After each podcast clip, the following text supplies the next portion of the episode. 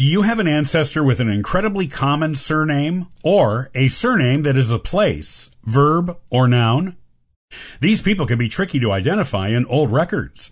Join me today on the Ancestral Findings podcast, and I'll give you some tips for searching for them and finding them in old newspaper records. All you need are some fancy search tricks to reveal your ancestors.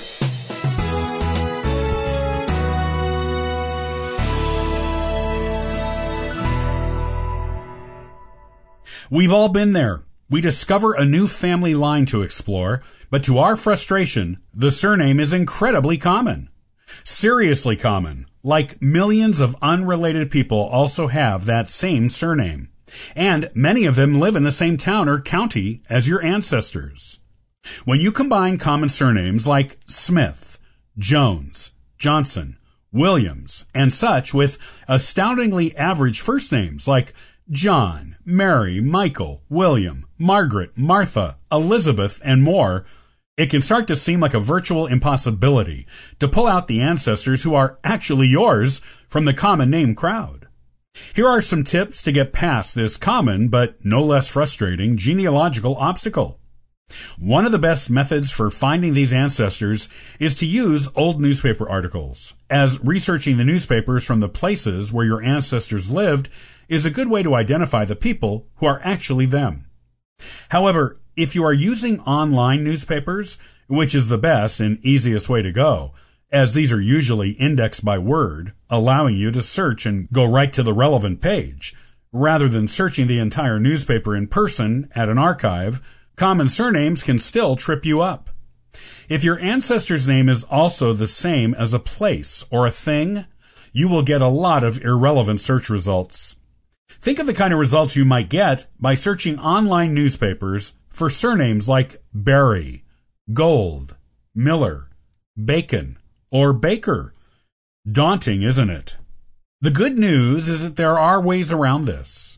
You just have to know how to search those online newspapers strategically. When you search the right way, you will be amazed at the accurate results you will receive results that are relevant to your own personal genealogical research and family tree branch.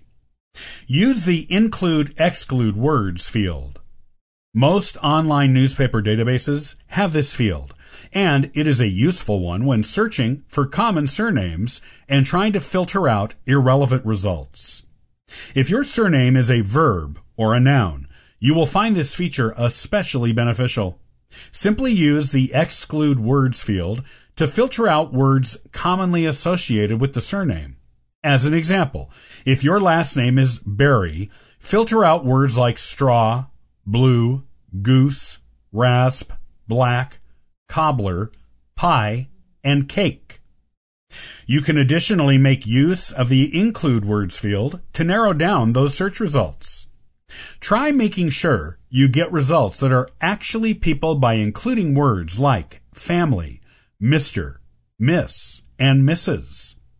If you want to find an obituary, birth or wedding notice, or notice of a family reunion, include those words too. Putting words in the include words field like died, obituary, survivor, survived, born, parents, birth, wedding, wed, married, ceremony, and reunion can help you find your ancestors in those old newspaper databases with far greater ease than if you did not use these helpful word fields. Instead of hundreds or thousands of results pages, you will just get a few, or even only one, which makes searching far more targeted and easy. Try phrase searching.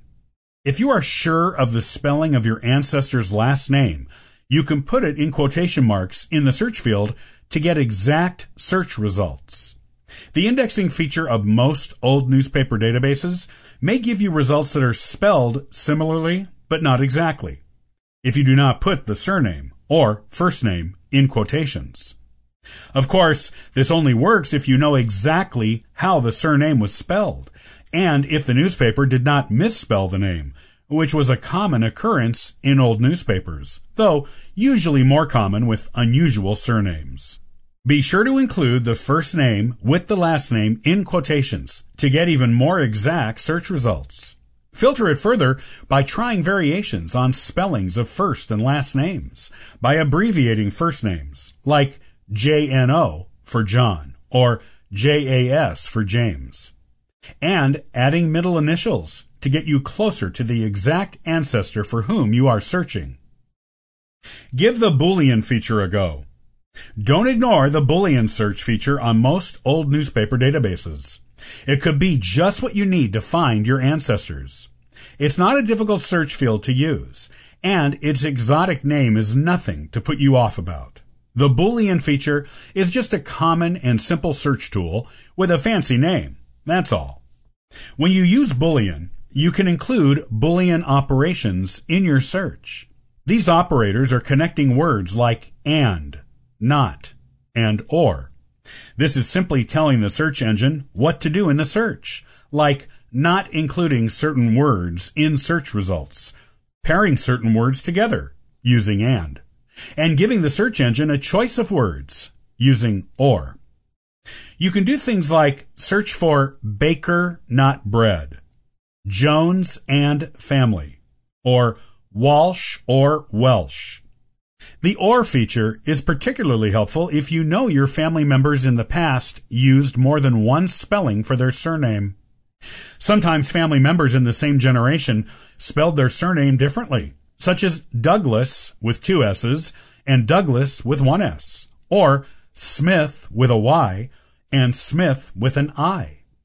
Use OR in Boolean to make sure you find the ones who were using a different spelling of the family's surname. Don't give up on that ancestor. These tips will help you find those ancestors with common surnames or surnames that are used as places or parts of speech like verbs and nouns.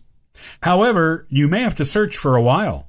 There are all kinds of search words, phrases, and combinations you may have to go through before you find your ancestors.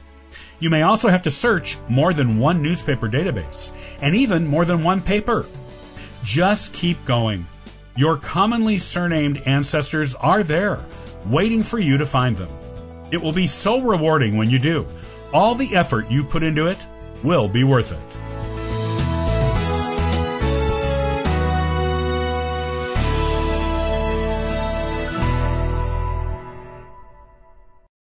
The Freedmen's Bureau records are an invaluable resource for the descendants of formerly enslaved people in the United States. They provide information that isn't found anywhere else and can bring people long lost to history back into the light. Join me in the next episode as we talk about where to find them and how to use them. Thanks for joining me today. I'll see you next time on the Ancestral Findings Podcast. And for further info, you can visit us at ancestralfindings.com.